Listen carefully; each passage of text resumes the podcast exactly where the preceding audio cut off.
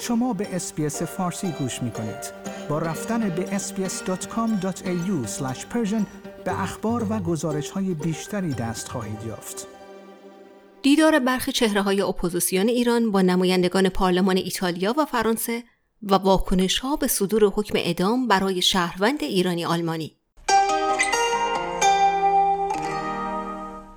رضا پهلوی روز سهشنبه در سفری به پاریس با دو سناتور فرانسوی ژاکلین برینو و آن والینی دیدار کرد. آقای والینی پس از این دیدار در حساب توییتر خود نوشت باید از اعتراضات مردمی برای تسهیل سقوط دیکتاتوری آخوندها حمایت شود و فرانسه نیز باید در آن مشارکت داشته باشد.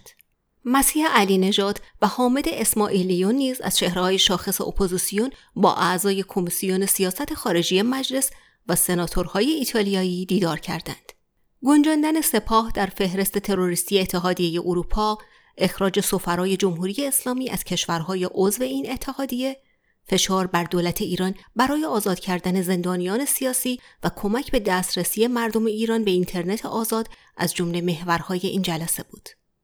در همین حین آلمان صدور حکم اعدام برای جمشید شارمهد شهروند ایرانی آلمانی را محکوم کرد.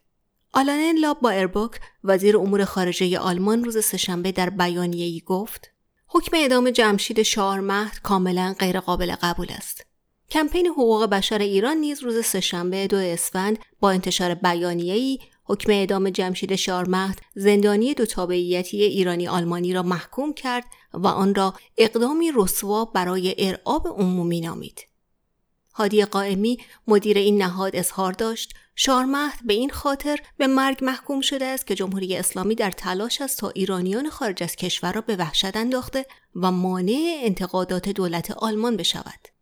جمشید شارمهد متولد 1334 و دارای تابعیت آلمان و اقامت آمریکاست.